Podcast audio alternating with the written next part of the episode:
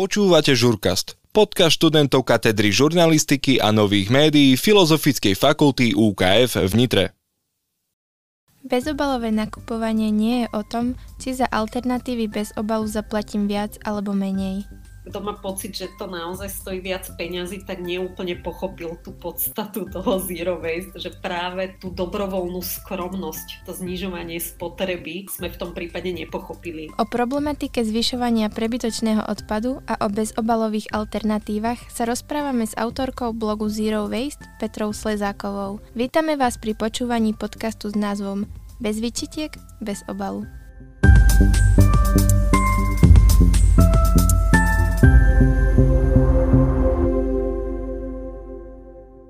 Zero waste, čiže nulový odpad. Prezraďte nám, čo vás viedlo k tomu, že ste sa rozhodli žiť život v štýle zero waste. No to už bolo tak dávno, že si to ani vlastne úplne presne nepamätám, ale ja som začala pozerať veľa dokumentárnych filmov a teda som si tak uvedomila, aký obrovský problém s odpadom tu máme a že vlastne zaťažujeme tým planetu a tá planeta si s tým neporadí. Že musíme hľadať teda nejaké riešenia a keď som tak rozmýšľala, že čo by som ja mohla robiť, aby som teda bola súčasťou riešenia a nie súčasťou problému, tak mi napadlo, že o dosť lepšie ako iba triediť odpad je pokúsiť sa ho vôbec nevytvárať. No a potom, ako som teda hľadala tie možnosti, ako nevytvárať odpad, tak som natrafila aj na to hnutie Zero Waste, ktoré prišlo z Ameriky a nejak som sa na to namotala a skúsila som to v našich podmienkach. Viete nám povedať, aký film bol takým spúšťačom alebo aký dokument? No to bolo viac dokumentov ohľadne odpadu v oceánoch, ale taký najväčší spúšťač u mňa bol Story of Stuff alebo Príbeh veci sa to po mm-hmm. česky volá a dá sa to nájsť aj na internete dabované. To je len taká 20 minútovka, ale je to ozaj tak kompaktne, polopatisticky podané, že vlastne čo ten konzumný spôsob života spôsobuje planete a to pre mňa bolo úplne oči otvárajúce vtedy. Takže dosť zaujímavé je, že tých 20 minút vám stačilo na to, aby ste svoj život obratili úplne iným smerom. Ale niektorí ľudia ani možno nevedia, čo to skutočne zero waste znamená. Skúsili by ste nám približiť, čo sa pod týmto názvom skutočne skrýva? No z angličtiny je to v podstate taký dvojzmysel, že jednak nulový odpad, ale aj nulové plýtvanie. Čiže e, snažím sa vlastne žiť tak, aby môj smetný kôž zostal prázdny. Na to sú rôzne kroky, ktoré môžeme prijať, každý podľa toho teda, akým životom žije a čo presne spotrebúva a podobne.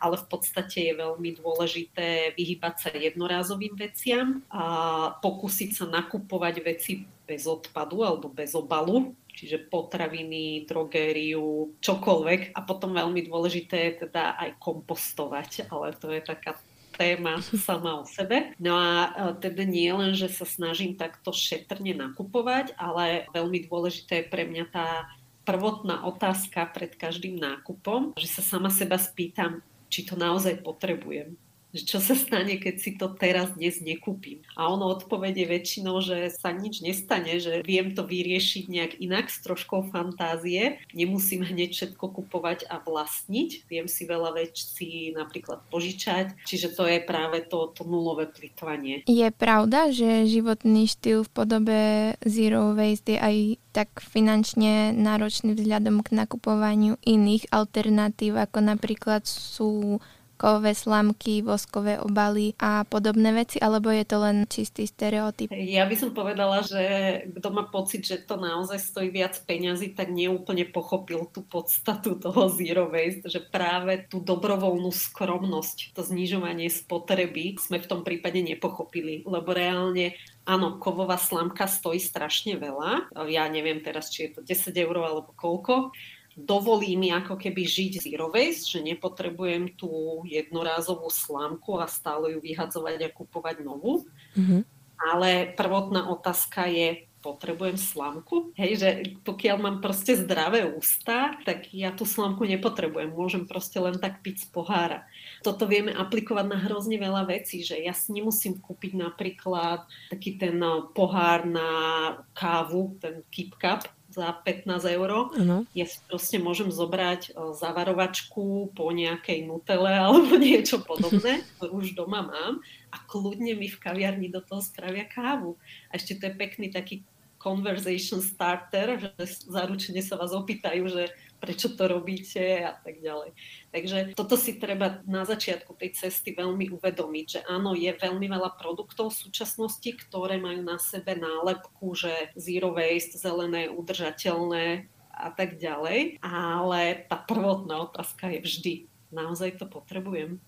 A keď sme akože v tomto úprimní, tak to nemôže byť drahšie ako ten náš pôvodný konzumný život.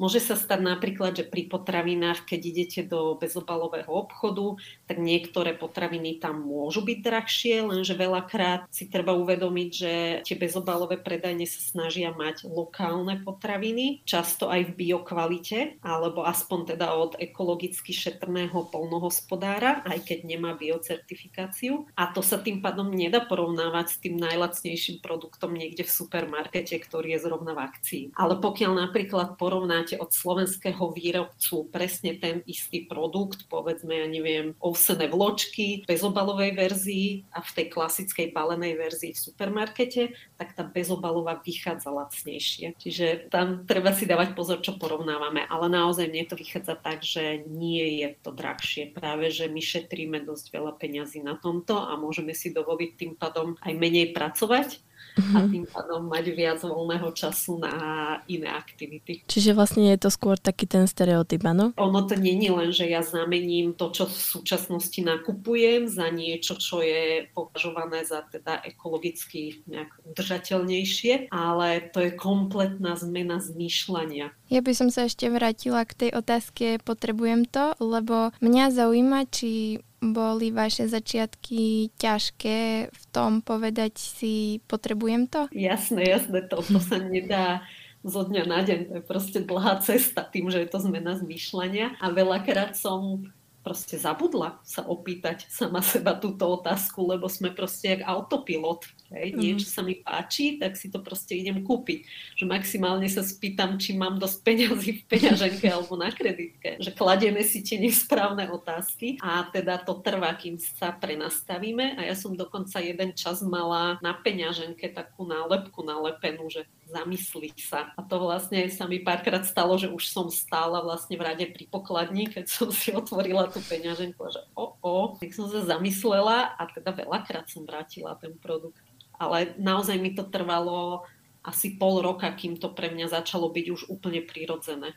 Téma vzniku prebytočného odpadu je už dnes témou, o ktorej sa dosť pomerne rozpráva a podľa štatistik z roku 2020 prípada na jedného obyvateľa Slovenska až 446 kg odpadu. Čo by sme mali, respektíve by sme mohli ako obyvateľia spraviť preto, aby sa tieto čísla zmenili? Veľkou témou je to kompostovanie, ktoré som spomenula, lebo podľa analýz odpadu takmer polovicu nášho zmesového odpadu, ktorý putuje na skladky, tvoril bioodpad. Čiže tu je dôležité, aby sme ho začali triediť a teraz už náš Našťastie teda väčšina miest na Slovensku túto možnosť ponúka, že máme tie hnedé nádoby, ale nie každé mesto to má, čiže v prípade, že to nemáme, tak je dobre začať kompostovať, že postarať sa vlastne o ten odpad a tým pádom naozaj na tie skládky ide o polovicu menej odpadu. A ono to v podstate nie je odpad, to je zdroj, z ktorého môžeme vyrobiť hnojivo a tí ľudia, čo majú aj záhradky, tak si nemusia to hnojivo dokupovať, ale vlastne takto si to vo vlastnej režii pekne urobia a šetria dvakrát, že nemusia odvážať ten odpad a nemusia nakupovať hnojivo. Čiže to je tiež len taká možno drobnosť, ale treba sa k tomu nejak vrátiť, lebo dáva to zmysel. No a potom je veľmi dôležité a také celkom jednoduché už v súčasnosti začať sa vyhýbať jednorázovým produktom. My ich máme hrozne veľa v našich životoch a vôbec si to neuvedomujeme, že to je niečo, čo použijem pár sekúnd, minútku, dve, ako tá slámka napríklad, alebo neviem, odličovací tampón. Proste tých príkladov je veľa, hej, vreckovka, kuchynská utierka, taká tá papierová, mm-hmm. od dámskych menštruačných pomôcok cez plienky, proste toho je ozaj, ozaj veľa. A každá táto vec má nejakú trvácnú alternatívu, ktorú stačí oprať alebo umyť a môžeme ju používať znova, znova, znova, kľudne aj celý život. A k tomuto nejak by sme sa mali dopracovať postupne a tých alternatív je už naozaj veľmi veľa eh, na trhu, čiže buď si kúpime tieto alternatívy a možno to je investícia na začiatku, povedzme ako do látkových plienok, určite investícia, ale je vyrátané, že vlastne už pri prvom dieťati sa to oplatí, keď by sme zrátali, koľko postupne do tých jednorázových plienok investujeme. Čiže pri každej tej alternatíve treba sa na to tak pozerať, že áno, možno na začiatku niečo zaplatím viac, ale v konečnom dôsledku sa mi to veľmi rýchlo vráti. Aj finančne, a teda nehovorím o dopade na životné prostredie, to sa vracia okamžite. No a potom je veľká téma to bezodpadové nakupovanie a teraz už na Slovensku máme dosť veľa takých alternatív. Možno poznáte aj mapu, ktorú máme na stránke reduka.cz reduca.cz.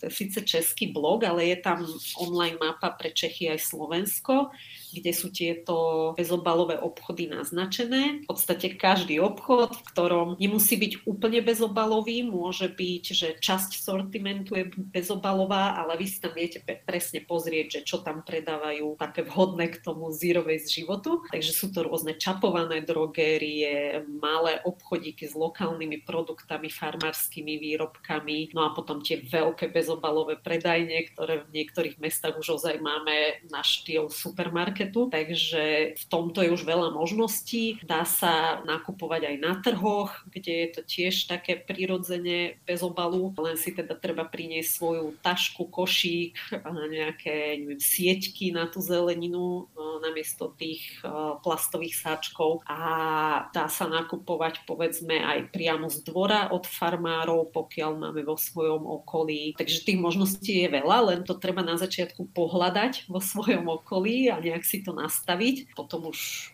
je to prirodzené to nakupovanie týmto spôsobom. Ako často vy nakupujete v takýchto predajniach? No ja väčšinou urobím taký väčší nákup, možno raz za mesiac, lebo tým, že vlastne to sú väčšinou nejaké suché potraviny, hej, že ja neviem, vymyslím si teraz strukoviny, tak ja keď kúpim kilo a pol fazule, tak to mi strašne dlho vydrží. Hej, že to je toľko ako, ja neviem, 6-7 plechoviek fazule, keby som si kúpila v supermarkete. Čiže mhm. není treba tak často to nakupovať a vlastne jedine také tie čerstvé produkty, keď povedzme si nestíham upiec chlebík, tak e, si zbehnem po nejaké pečivo, tak to kľudne nakúpim aj v bežnom obchode, len teda si prinesiem so sebou takú látkovú sieťku, aby som ten chlebík alebo bagetu alebo niečo nemusela dať do plastového sačku. A teda takto si to nejak hľadám tú harmóniu v tom živote, nejakú rovnováhu, ale do takého skutočne bezobalového obchodu mi stačí naozaj aj ísť tak raz za mesiac možno za tri týždne niekedy. Stalo sa už niekedy to, že ste si zabudli zobrať vlastné vrecúško na to pečivo, alebo sa to ešte nestalo? Ako ste to v takom supermarkete riešili? Hej, jasné, že sa stalo, nikto není dokonalý. Hej. No pokiaľ nemám šancu už teda sa nejak vrátiť domov po to vrecuško, že by som bola blízko domu, a tak proste vymýšľam nejaké alternatívy, že pri zelenine je to v pohode, že si aj treba zoberiem v obchode nejakú krabicu, ktorú tam majú oni bokom už vyloženú na vyhodenie, hej, od nejakých kexikov trebárs, mm-hmm. že vlastne do toho si to nakúpim a s tým pečivom je to trošku väčší problém, ale už som išla aj tak, že proste chleba v ruke, hej, a že som ho ani nedala na pás, proste len som ukázala pri pokladni pokladničke a odišla som s tým chlebom v ruke, takže možnosti sú. Kamarát dokonca raz urobil v supermarkete, keď jablka kupoval a tiež si zabudol o, tašku, tak si to vlastne do trička dal, hej, že si ho tak podržal pred sebou a si to naukladal. A ja zase uznávam, že nie treba veci hrotiť. Proste keď sa nám stane, že si raz za x mesiacov toto zabudneme, tak to zase nie je taký problém, hej, aby sme sa teraz nejak bičovali alebo tak. Ide o to, aby sme sa snažili to robiť čo najlepšie, ale aj majster tesar sa úplne, ja nerada idem takto do extrémov. A to bezobalové nakupovanie, o ktorom sa dnes rozprávame, nie je len o potravinách. Čo všetko si tam vieme nakúpiť a pritom ušetriť obal? No okrem potravín sa dajú výborne nakupovať vlastne všetky veci, čo sa týka drogérie a kozmetiky, že či už teda nejak nejaké čistiace prostriedky, tie sa dajú čapovať do vlastných fliaž, takže neviem, takto sa dá nakúpiť gel na pranie aviváž, prostriedok na riad, na podlahy, záchody, okná, čokoľvek, čo vám napadne. Potom aj v tej osobnej hygiene vlastne v kozmetike sa dá veľa urobiť. Sú aj čapované verzie šampónov, sprchových gelov, kondicionérov a podobne. Trošku ťažšie je to už s takouto pleťovou kozmetikou, lebo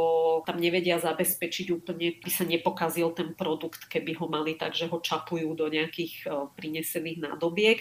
Takže tie sa väčšinou kupujú v takých sklenených ako keby zavarovačkách, ktoré e, dokonca niektoré značky aj berú späť a že ich vlastne vymývajú a na novo používajú. Potom dajú sa kúpiť napríklad zubná pasta, kedy si to bolo také dosť zložité, ale teraz už existujú také zubné tablety, to je vlastne tá tableta, ktorú si dáte do úst, rozkúšete a spolu so slinami sa vytvorí taká emúzia, s ktorou si teda umiete zuby a také sa dá teda kúpiť už normálne na váhu do vlastnej nádobky. Takže tých možností je stále viac a mňa veľmi teší, že aj slovenské produkty takto pribúdajú. Napríklad tieto zubné tablety sú konkrétne slovenské, takže úplná paráda. No a potom dá sa rozmýšľať aj pri nakupovaní iných vecí, ako ja neviem, čokoľvek do domácnosti, nejaké vybavenie kuchyne trebárs, alebo nábytok, alebo oblečenie. Tam ja napríklad idem často cestou second handu, že snažím sa či už v nejakých kamenných obchodoch, alebo na internete je na toto milión rôznych stránok a platform. Ono v podstate je to nezabalené samozrejme, lebo už niekto to používal, takže ten obal tam už odpadol. A plus ešte dávam ako keby druhú šancu na život tým veciam, hej, že tí ľudia sa toho chcú zbaviť a keď by to nepredali alebo nedarovali, tak to proste vyhodia. Takže takto sa snažím to ešte zachraňovať. Takže veľa, veľa vecí sa už takto dá, ale samozrejme niektoré, niektoré veci nikdy nebudú existovať bezobalovo ale je to v podstate akceptovateľné podľa mňa, že je jasné, že keď sú to nejaké lekárske potreby trebárs, tak tie nebudú nikdy bezobalové, lebo tam musí byť tá hygiena zabezpečená na veľmi vysokej úrovni a tam proste neostáva nič len to akceptovať, hej, že keď už to potrebujeme a nejako inak sa to nedá vyriešiť, no tak ho. Môžem sa vlastne ešte opýtať, že ak príde k takej situácii, že nemáte na výber kúpiť si niečo bez obalu, že či potom máte vy voči sebe nejaké výčitky? No, tým si asi prejde každý na začiatku, že jasné, že som mala výčitky, ale teraz už proste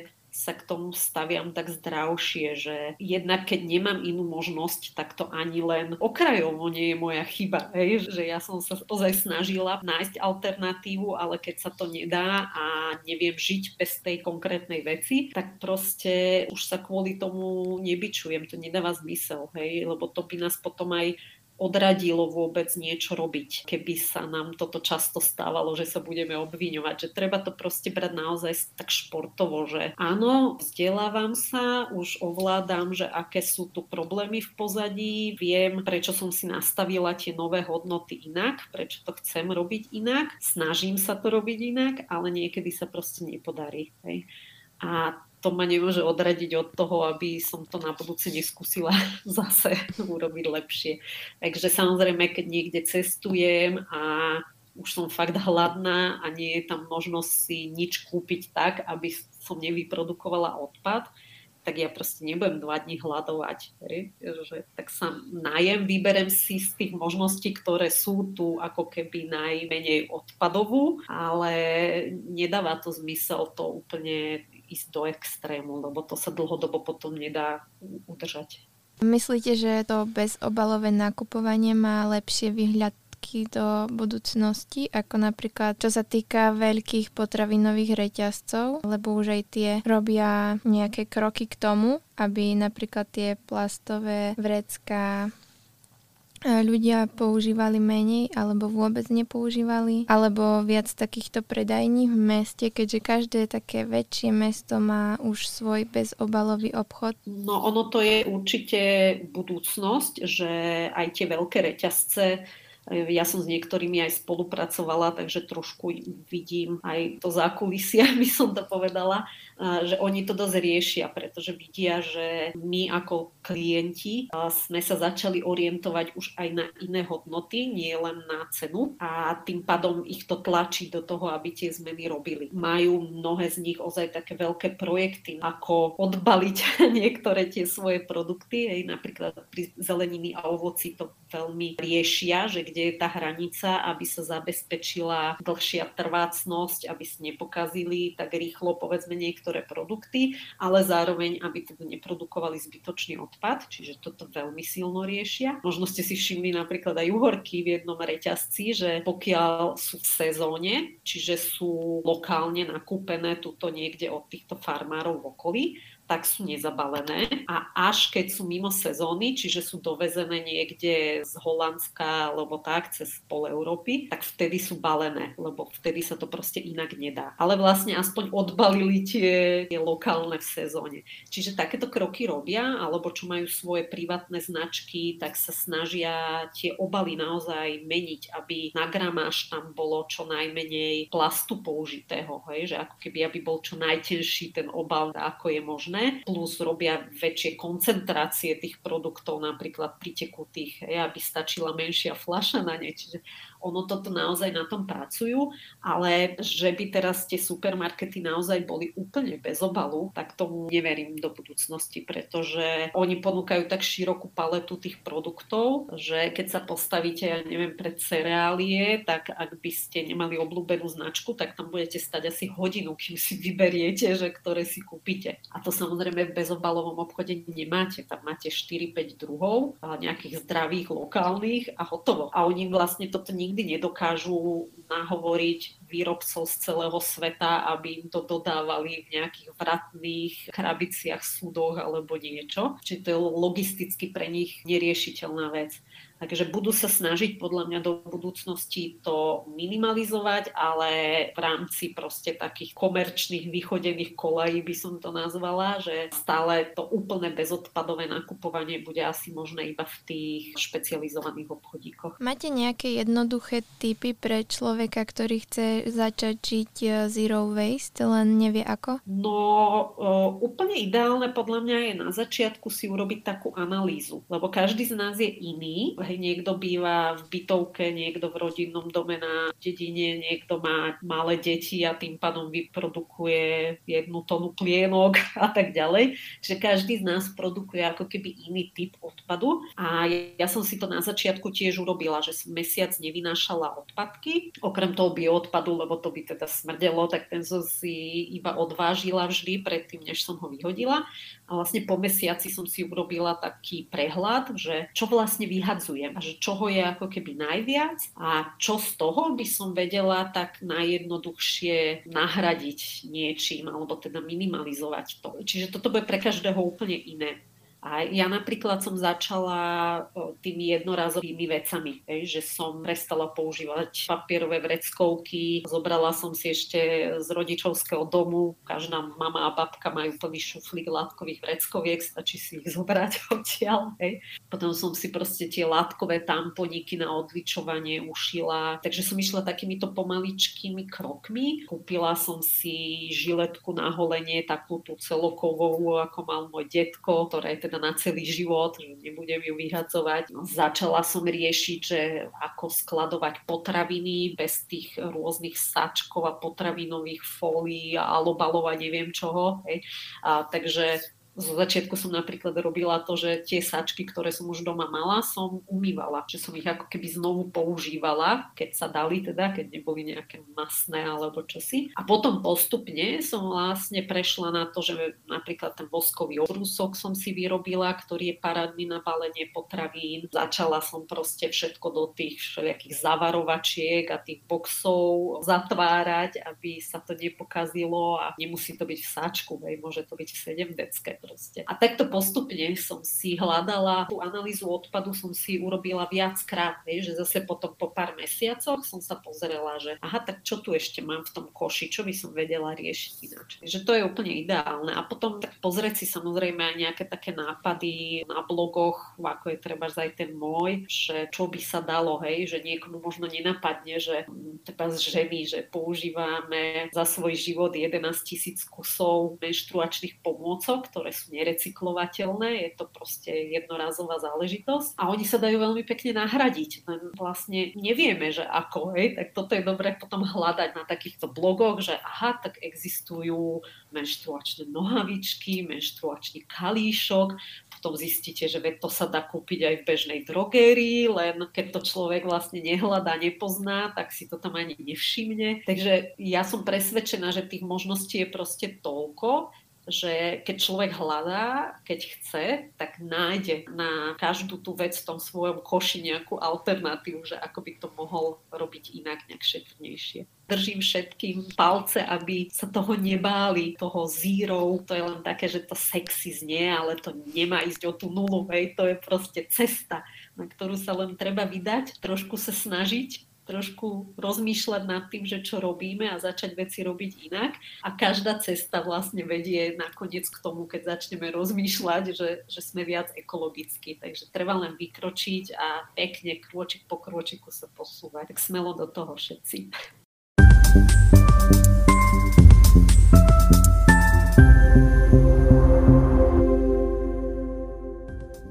Nakupovanie s vlastnými nádobkami a sáčkami, príjemná atmosféra či rodinné prostredie. Aj takéto môže byť bezobalové nakupovanie. Na túto tému sa rozprávame so Zuzanou Knolovou, majiteľkou bezobalovej predajne.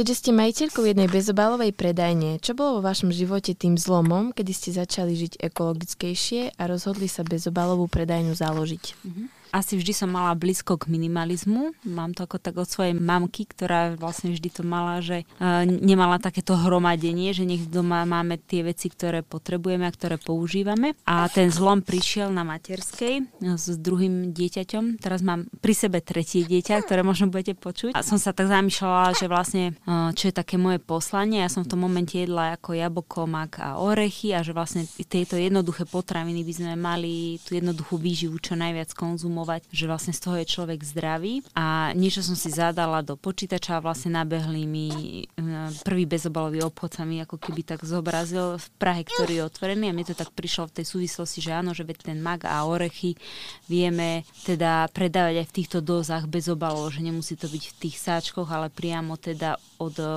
toho výrobcu alebo aj priamo od pestovateľa, ako je to možné vlastne, alebo distribútora a nemusí sa to ísť cez baliareň, ale teda priamo k nám a my to teda budeme dávať do tých násypníkov alebo do tých uh, skiel a človek si teda môže vyberať svoje množstvo.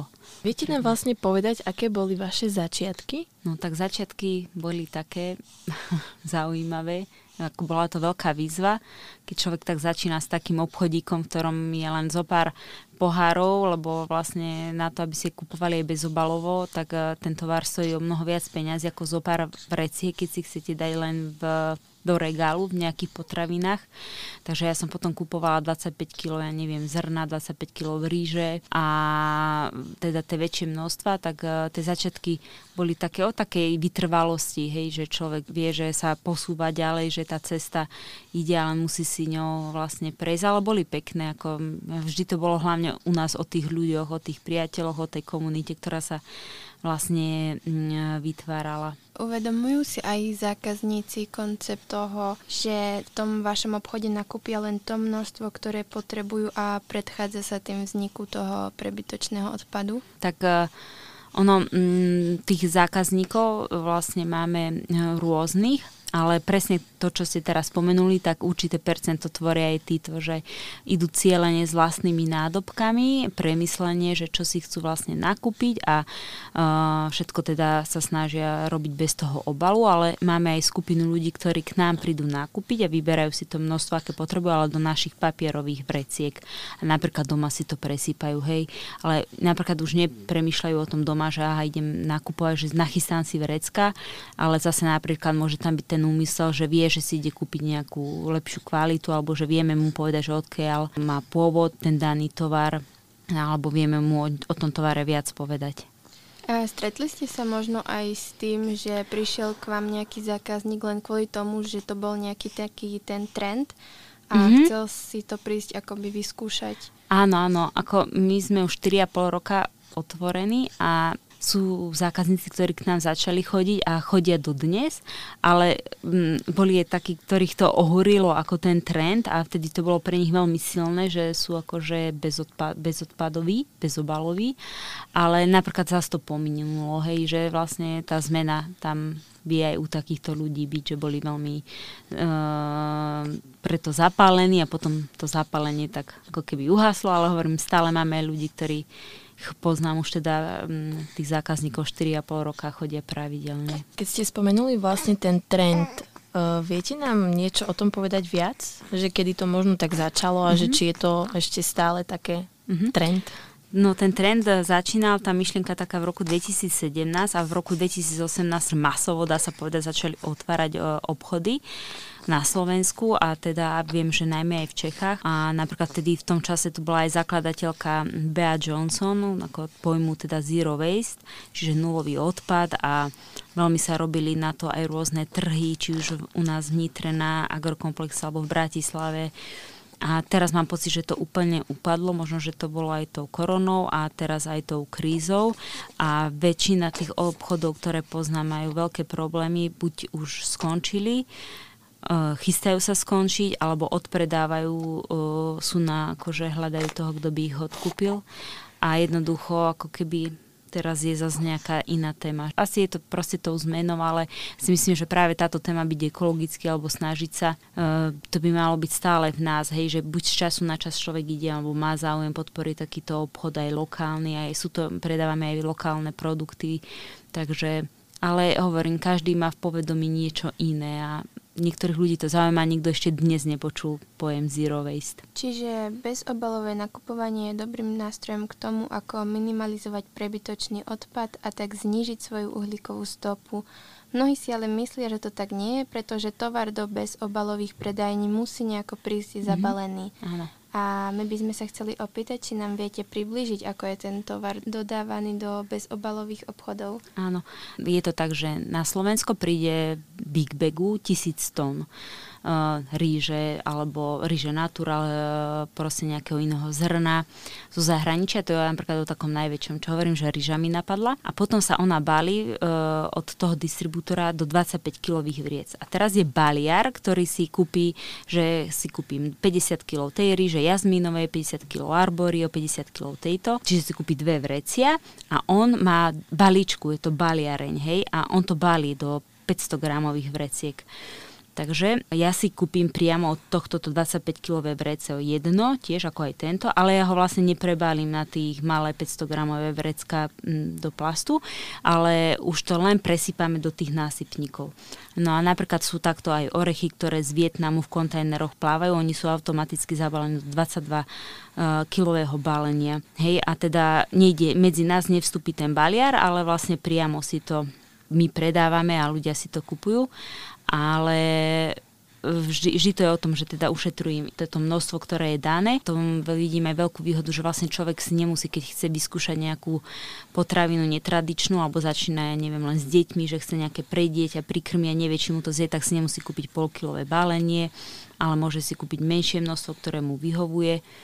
Takže u nás je to, ale ako aj u nás vznikne ten odpad, hej, že príde mi krabica a v tom a je to vždy zabalené v plaste, lebo orechy sú veľmi drahé. Uh, to sa pohybuje napríklad tých 22 kg stojí cez 200 eur, hej, a keby náhodou to navlhne v mori, alebo ono to ide, že vlastne tie činiteľe, veľkosť uh, a proste nejaké vplyvy, ktoré tam môžu prísť, tak vlastne to, ten tovar musí, to je tak hodnotný tvar, že on musí byť chránený, hej.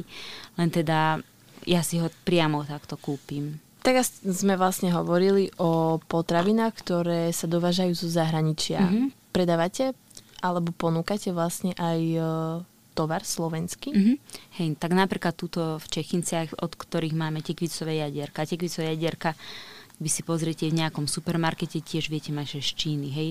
Mag mám z lehoty, že keď sa dá takto, čo poznám, alebo špaldu a tieto je na jave. Čiže také, ktoré bolo možné. V Slovensku šošovicu máme, mm, alebo niekedy sa to aj dopestuje tu a v Čechách sa to akože vylúpe a, mm, a spracuje, akože očistí sa to zrno, ale napríklad takto vieme mať aj hrách, že bude to ešte aj v rámci Čiech sa snažíme, alebo niekedy je to aj polský tovar, alebo niekedy sme mali ukrajinskú fazulu.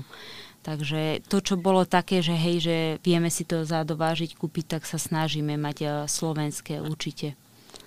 Zaujímajú sa zákazníci o pôvod potravín, ktoré si kupujú? presne keď bol ten trend, tak také múdri chodili do obchodu, chceli všetko vedieť a tak, ale sú radi. Hej, napríklad oni tú fazulu by veľmi chceli, i keď pestuje sa hlavne slnečnica, repka, pšenica, že napríklad e, tá fazula není až taká zaujímavá, čo sa týka ako keby tej komodity, hej, ale zaujímajú sa ľudia. Je to už také pestré, že niekto áno, niekto nie. Stretávate sa aj s inými stereotypmi okrem balenia produktov od zákazníkov? No, ono je to určite rozdiel v tom, že keď si zoberete také tie nadnárodné spoločnosti, ktoré fungujú v rôznych mestách, taká sieť napríklad Lidl alebo Kaufland, tak vlastne oni fungujú v, v rámci celej Európe, že v Nemecku to je, viete, v Rakúsku a to sú proste iné ceny ako ja, Zuzka Knolova, ktorá si ide od niekoho nakupovať, hej, proste tam sa točia úplne iné obraty, ale aj tak akože snažíme sa tie ceny, skôr sa to považuje ten um, bezobalový obchod, ako keď idete do nejakého bioobchodíku. Je tam úplne iný prístup, pomalé nakupovanie, kde je čas na rozhovor, kde sa človek nemá ponáhľať a kde je aj iná hodnota hodnota ako taká ľudská pridaná, že vám vieme poradiť, že vám vieme vysvetliť, ako sa napríklad pripravuje také zrno, ako sa to dá použiť, aké je to výživné. Tiež to v takom klasickom supermarkete není na to priestor, hej, že na nejaký vzťah alebo k nám chodí aj veľa aj ľudí, ktorí sú dokonca dôchodci a ako keby také priateľstvo tam vznikne, že teraz si s jednou pani píšem, čo už na dôchodku. Takže je tam niečo úplne iné a žiaľ, ja sa neviem dostať na také ceny, ako sú proste tieto obrovské siete. Zase ale je tam aj to, to, že oni tlačia rôznymi výhodnými akciami a zase človek si častokrát kúpie to, čo skutočne nepotrebuje a potom je vlastne vyjde z toho, že 40% e, z toho, čo si človek kúpi do domácnosti potravín sa plýtva. Tým, že sa umelo vytvára tá potreba, že toto potrebujete, toto sa vám oplatí, toto si kúpte a tie letaky a ten mainstream vytvára tú ideológiu, že je to nutné mať plné, plné vlastne chladničky, špajzy a potom to človek možno ani až tak nespotrebuje, ako by mal. Čo si tak najčastejšie ľudia kupujú? Tiež záleží od zákazníka. Niektorí sú takí, čo varia, napríklad aj vegáni, hej, že napríklad používajú strukoviny, rýžu, múku, koreniny, ale sú napríklad ľudia, ktorí chodia kvôli napríklad máškrtám, že máme napríklad túto lokálne firmy, ktoré spracujú oriešky, obolujú ich kvalitnej horkej čokoláde alebo nepoužívajú klasický e, rafinovaný cukor. Máme aj rôzne bezlepkové potraviny, na ktoré je dopyt, hej, teraz. Čiže vlastne bezobalové predajne neponúkajú len potraviny, áno? Mm, mm, mm. My máme aj vlastne do domácnosti, môžete tam nahradiť rôzne plastové domáce pomôcky, tak sú napríklad drevené, že sa potom rozložia v prírode. Bezobalové nakupovanie je často aj o radosti a dobrom pocite, že sme niečo spravili pre planétu. Čo je dobre si pripraviť pred tým, ako pôjdeme do bezobalového obchodu? Mm-hmm. Ono aj záleží od toho, že ako ten človek je vybavený, že keď to je napríklad človek, ktorý je z nejakej vedľajšej dediny, má auto, tak on si nabalí už rovno nádobky, buď plastové, sklenené, príde a prejde do obchodu, nakúpi si priamo do tých nádobiek. Potom sú ľudia, ktorí chodia na pešo, že bývajú v a oni si nachystajú priamo len nejaké vrecúška, malé obaly, buď majú látkové vrecka, igelitové vrecko sa dá viackrát, alebo papierové. Veľmi dobre pripraviť si nákupný zoznam, že čo nám doma chýba, alebo človek príde na miesto a že aj si nevie spomenúť A takisto máme aj čapovanú drogeriu, tak sa dá priniesť napríklad prázdny obal od gelu na riad alebo od pracieho gelu. Aj takáto je možnosť. Vy ako keď vlastníte takú predajňu, nakupujete aj v iných reťazcoch mm-hmm. alebo iba od tých dodavateľov, od ktorých beriete tovar? Sú určité produkty, ktoré napríklad nemáme, nemáme mliečne výrobky alebo nemáme ani, ani z toho mesa, kupujeme u nás v dedine, v obchodíku. Ja by som sa ešte možno opýtala, keď sme sa rozprávali o tých stereotypoch, mm-hmm. či mhm. sa snažíte ľuďom vyvracať tie stereotypy o tom bezobalovom nakupovaní? Ako necítim to moje poslanie teraz niekomu dohovárať, prehovárať, toto nie je môj cieľ. Úplne prijímam a akceptujem aj takých ľudí, ktorí do takýchto obchodov nekupujú, alebo ja som tu není na to, aby som ich súdila, alebo ich nejak hodnotila, alebo sa nejak porovnávala. Proste každý si žijeme podľa seba. Žiť zero waste život nie je také náročné. Možno je to o vykročení z komfortnej zóny, ale predovšetkým je to o vnútornom nastavení každého z nás. Dielom podcastu o kritickom myslení s názvom Bez vyčitiek, bez obalu vás prevádzali Lenka Karabinošová a Agnesa Kaľovská.